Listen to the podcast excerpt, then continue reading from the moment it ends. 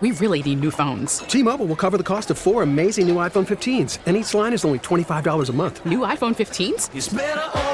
Only at T Mobile get four iPhone 15s on us and four lines for 25 bucks per line per month with eligible trade in when you switch. Minimum of four lines for $25 per line per month with auto pay discount using debit or bank account. $5 more per line without auto pay, plus taxes and fees. Phone fee at 24 monthly bill credits for all well qualified customers. Contact us before canceling account to continue bill credits or credit stop and balance on required finance agreement due. $35 per line connection charge apply. Ctmobile.com.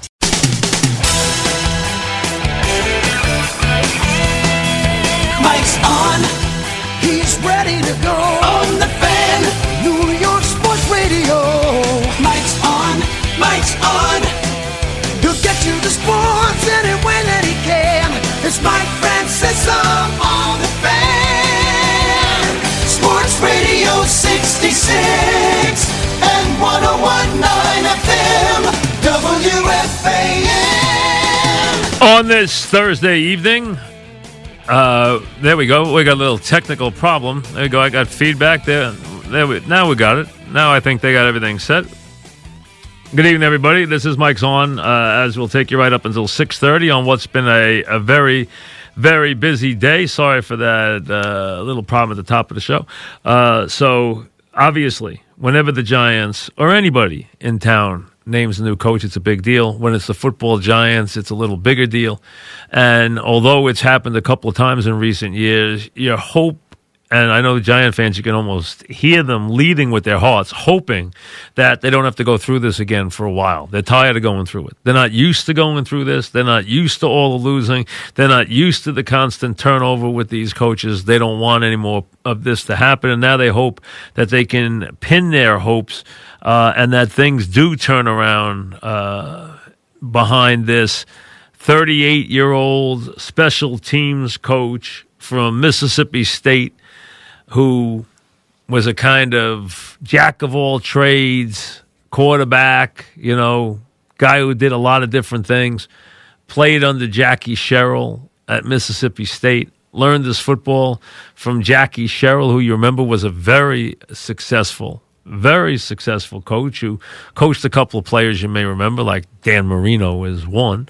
Uh, he coached him at Pittsburgh, but uh, you know, guy like that uh, rubs off on you. He said Jackie Sherrill had rubbed off on him. Then obviously he coached under Nick Saban and watched the Nick Saban team win championships. Then he coached under Bill Belichick and watched the Pats win championships and aided to it as the special teams coach. And I, I talked about this right after he got named. And I said, I like the idea of somebody who will coach the whole team.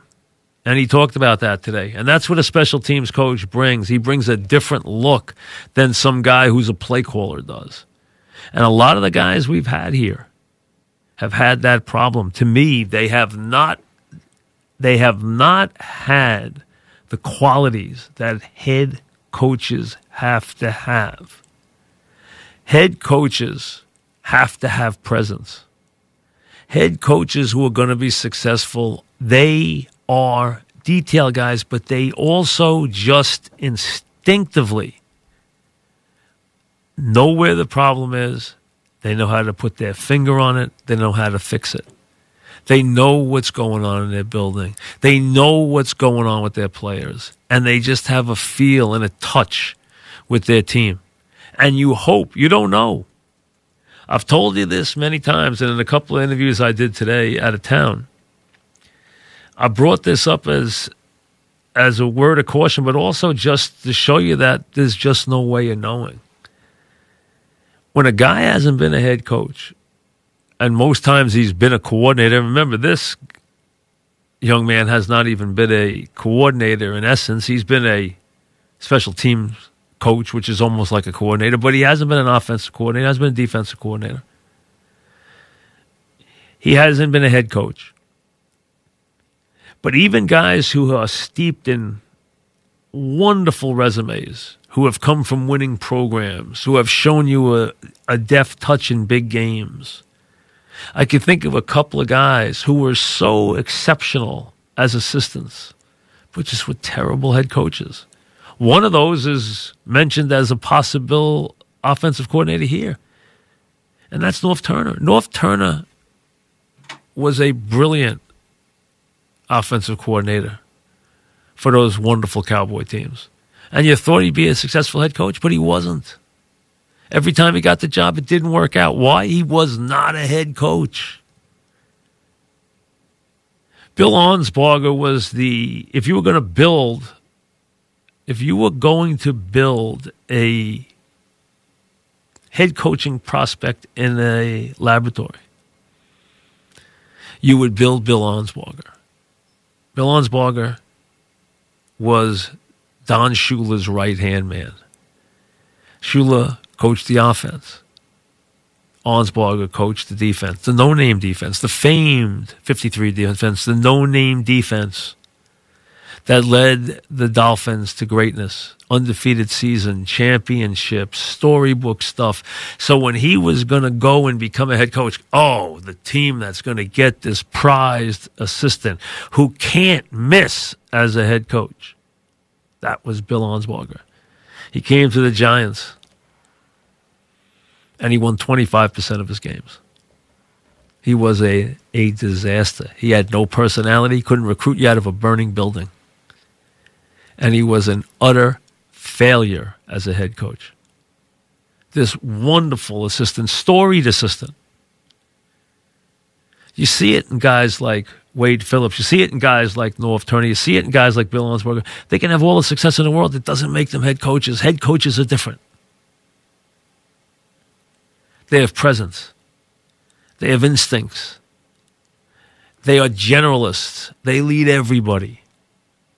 They motivate everybody. Assistants, the first man on the team, the star quarterback, the last guy who covers kicks. They know how to touch and press the buttons of every one of those guys. You hope that this guy is one of those guys. You don't know if he is. You hope he is. You hope that they're going to get it right this time. And it doesn't matter. Folks, when these searches begin, it doesn't matter what order it goes in. As I've mentioned many times, because I can't think of a more prominent example, Ara Parseghian was not Notre Dame's first choice as their head coach. They wanted Dan Devine because he was Catholic. Ara Parseghian was not. He was really a non practicing Protestant who really wasn't a religious man. Dan Devine was a Catholic. They wanted Dan Devine. Dan Devine turned them down. They hire Ara Parseghian. Years later, they would never even admit to anybody. After 95, 17, and 4 and three national championships, they would never even think of admitting they ever thought of anybody else except Ara when he was the coach at Northwestern. Not true. He wasn't their first choice. Did it matter? No. Does it matter if somebody's not your first choice? Absolutely not. It means nothing It means absolutely nothing to the process. You just have to hope you hit on the guy. So if they wanted Rhule and he got bought out from under him, so be it. If they wanted another guy and he went somewhere else, so be it. They put their finger on a guy, whether they were sold by what Bill, Bill Belichick said or they were impressed by his interview, whatever it took that brought him here. Now he's here. Now it's about him. Now it's about Judge putting together a staff, and he's been told that he'll get to put together his own. Now it's about this guy. Is he the right guy at the right time to be the guy to lead the Giants? And the word to underline is lead. There are three things you need in this league to win. You need an owner that gets it, who will give you the things you need to win. You need a head coach who can do the job, who has presence, who can lead, who can run the entire staff and run the whole place. Make the players accountable and also motivate the players. Coach has got really two jobs. He's got to give the players a plan they can win with and then get them to play hard. That's it. If he fails in either one of those, he's not going to get the job done. He's got to get him a plan that will work. And then he's got to get him to play hard. Neither one is easy. There are problems along the way on every every stretch of land. Doesn't matter. With every passing mile, there's another problem. This guy wants a bigger contract. This guy wants more playing time. This guy's not happy. That guy's not happy. This coach is looking elsewhere. This guy's got an agenda. Hey, this guy's hurt. That's the way it works. What the Giants have lacked in recent years, they've lost their way. They've lost their way as far as owner goes. They've lost their way as far as the front office goes. They've lost their way as far as the head coach goes. They are in desperate need of a leader. Hopefully, hopefully, they found one today. I know, having heard his press conference today, he did a good job. He didn't. He didn't make a bad first impression. We know plenty of guys who have. He didn't. He made a good first impression. You liked what you heard today. I think most people did. Then I heard him doing an interview with Joe and Evan before, so I heard him answering the questions. And again, you liked what you heard. You liked the message that he wants to bring. You liked the way he went about answering the questions. And it just sounded like maybe, maybe he's the right guy at the right moment. Again, it's not a perfect science. There are no no assistants who become head coaches who are automatic. None. And so many times the guy you don't get rid of. John Mara talks about having more patience. Hey, Giants didn't have a whole lot of patience when a first year that was a nightmare for Bill Parcells. A nightmare. He had family tragedy. He had players die. He had assistants die. He had all kinds of problems. Everything went wrong. And the Giants were ready to, under pressure, ready to get rid of him. The guy they wanted, Howard Schnellenberger, wasn't available they didn't know was that he and Parcells at the time shared the same agent. It was before agents were well known in those days. A guy named Robert Fraley who died in that plane crash with Payne Stewart. That was Bill's agent. He was also Howard Schnellenberger's agent. So that got blown up in their face, so they kept him. The rest is history. Sometimes the move you don't make is the best move of all. And sometimes the guy you don't get, the guy you get second or third, is the one that turns out to be the one. Hopefully, the Giants got one who's got some staying power and will provide some leadership. 38 year old uh, Joe Judge, the new head coach of the football Giants, he was asked today about who he is. There's a question out there I'm sure a lot of people are asking. That's number one Who am I? Well, maybe I can explain that a little bit better, but instead of saying who am I, by telling you what's relevant in this conversation with being a coach of the New York Giants, what I'm about. And what I'm about is an old school physical mentality. Old school physical mentality. How about a style of play? We will play fast, we'll play downhill, we'll play aggressive. We'll punch you in the nose for 60 minutes, we'll play every play like it has a history and a life of its own with a relentless competitive attitude. We'll play fundamentally sound. We will not beat ourselves. That is our mission right here. Well, not beating yourself is half the battle. Play smart, play tough, do your job. That is the mantra. I thought you might hear "do your job" today. That obviously, obviously, the mantra of the Patriots: play smart, play tough, do your job. How about his philosophy? Offense, defense, special teams. Our philosophy is going to be to put pressure on the opponent to prepare for multiple things. Within that, we have to have personnel versatility and we have to have flexibility schematically to make sure that whoever we play, we can adjust our game plan to maximize our strengths versus their weaknesses. Think about what you heard there, folks, about versatility of player. You think New England. And then you think about the flexibility of play, being versatile and being flexible. What team, the thing that Bill Belichick has changed the most in the National Football League is that he tailored every game plan to the opponent. In the old days of the NFL, you played a certain way. Dallas played this way. They brought their multiflex offense. They brought their stunt 4 3 defense.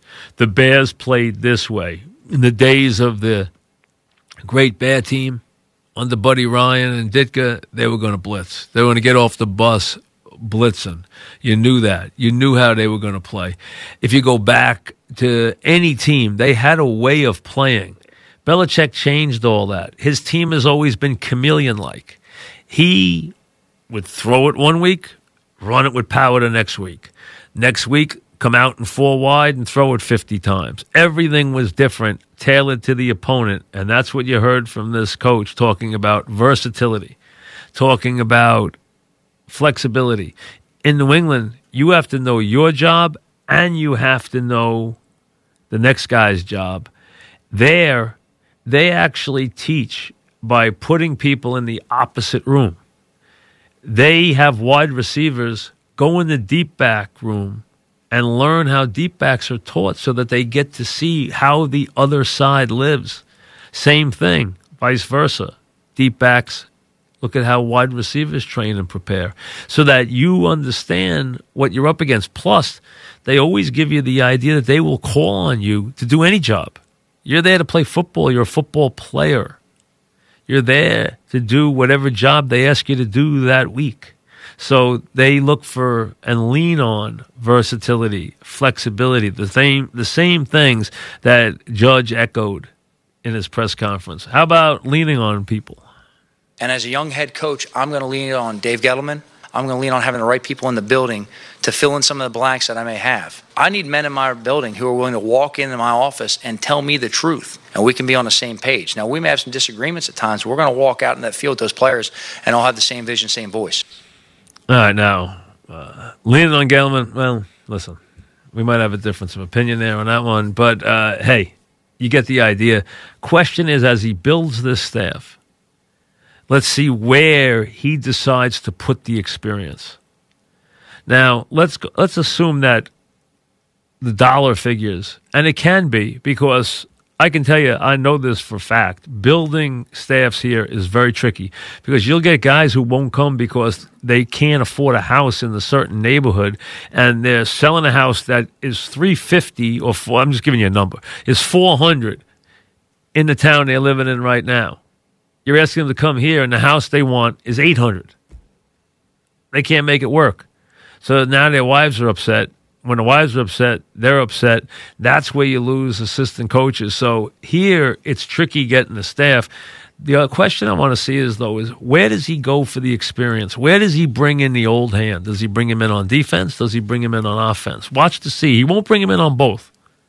He'll have an aggressive guy, a, an aggressive young guy on one side, and he'll have an old hand on the other. Let's see which way he goes with the old hand versus the young guy. It'll be one or the other. One of the one of the two assistants. Most likely, I would guess if you made me guess right here, I would guess the offensive coordinator is going to have some age on him, and very good chance he could be a former head coach in a Turner or a Jason Garrett, somebody along along that line. Uh, what about culture?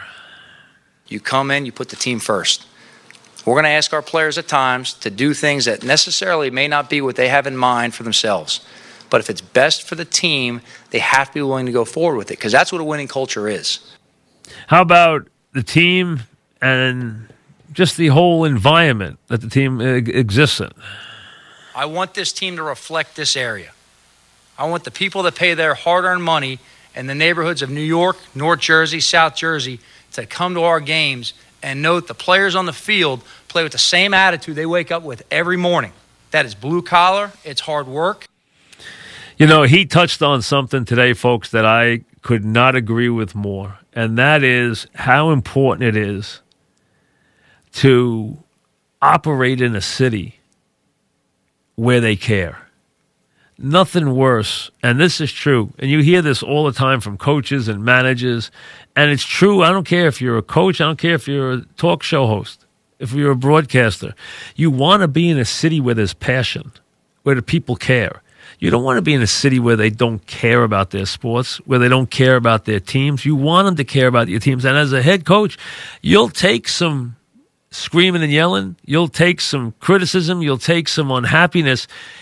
You want people to care. And he talked today about being in Tuscaloosa, where I, I think they care a little bit about uh, college football, or being in Philadelphia or being here where you want fans that are rabid. You want fans that care, that are passionate about the team. Even if they aren't always complimentary, they care. And that's important. You don't want to do a job in a town where no one cares about your product or cares about what you're doing. They don't care about that. Now, this guy obviously spent time under two giants. You know, recently on HBO, there was a special. If you haven't seen it, take the time to look at it. It's a special about the relationship between Belichick and Saban the guy who comes out of that union, remember, Saban is a Belichick guy. The guy who comes out of that union is this head coach, this new head coach. Let's hear what he said about those two. Both Coach Saban and Belichick both had the same philosophy and values and beliefs. From working for both of them, they both did it their own way. And that's something right there. You can't try to be somebody else. And I'm not going to try to be anybody else. I'm myself. If that's good enough for you, great. If it's not, that's good too. But I'm going to be myself. I like that. I, I like that as an answer. I really do. Because I've seen some of these young coaches think they were Bill Parcells or think they were Bill Belichick. And you know what? You're not. Don't try to be those guys. Don't try to do things like they do. Don't try and run the don't try to run a press conference with the crusty charisma that a Parcells brought to it. Don't try to run a press conference with the flippant attitude that a Belichick brings to that press conference. No one can do that. He can do that. He can go in there and answer every question on to Cincinnati. You know what? You can't.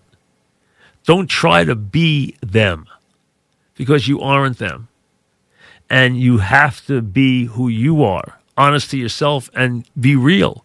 Because if you're not no one's going to buy it. No one wants you to be an imitation. No one wants you to be doing an imitation. They want you to be you. And if that is what he takes from those guys you know that they are themselves. And you know Saban and Belichick they're not exactly alike. They have some core beliefs in certain ways of football and they all have like Belichick and Parcells couldn't be more different as people. Couldn't be more different in personality. Couldn't be more different in approach uh, in every way. But they both have core philosophies about the sport. They think bigger is better. They believe that everybody on defense has to know how to tackle, even the corners. Corners can't play for them if they don't know how to tackle. Everybody tackles. Otherwise, you don't play. And those kind of beliefs is what you want as a basis. But you want to be your own guy. And we'll learn what that is for Joe Judge. We heard a little of it today. He was honest. He didn't step out and make crazy statements. He didn't say anything today that you would have trouble, him having trouble back up. He didn't make anything today that was outrageous. He didn't make any statements that were outrageous. He didn't make any claims that were outrageous. He didn't make any promises that were outrageous. He promised you that the team would play hard, that would play tough, that it would uh, stay away from mistakes, and that it will try and play winning football. Nothing wrong with that. Now, he takes over a team that needs a lot of work. He's not inheriting a team that's, you know, ready to win. He's inheriting a team that needs a lot of work and needs a coach to lead it. They didn't have a Pro Bowl player on this giant team this year. This team has been god awful the last couple of years. Terrible on defense, terrible in the fourth quarter of games, unable to get anything done in terms of realistic wins and losses. It's been a bad, it's been a disappointing, it's been an ugly football team. That's what he walks into here. He's got a big job in front of him. It's not going to get solved in a day. But you hope that what you see is somebody who, right from the start, lets the players know who's boss, who provides some leadership, who makes the players accountable. I think in football you have to make the players accountable. Everyone now, oh, you know, coach is no longer a coaches league now; it's a players league. I don't buy that for a second. I think players want to be led. I think they want to be disciplined.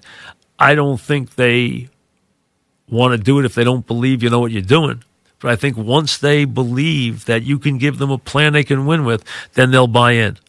And once you start winning, they'll really buy in. Nothing, nothing gets people to buy in more than some success.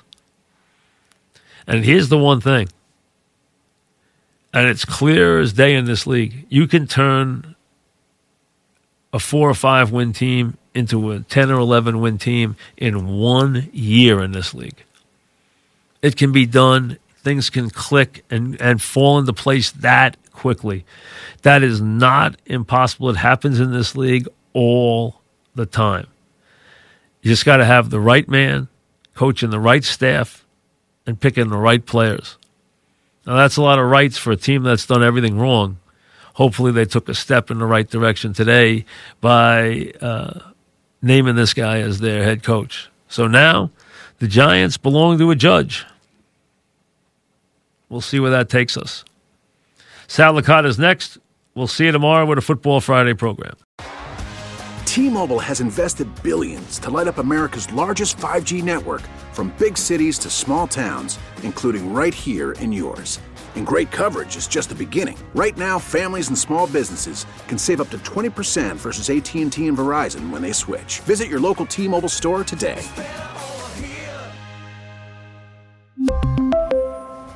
Plan savings with three lines of T Mobile Essentials versus comparable available plans. Plan features and taxes and fees may vary.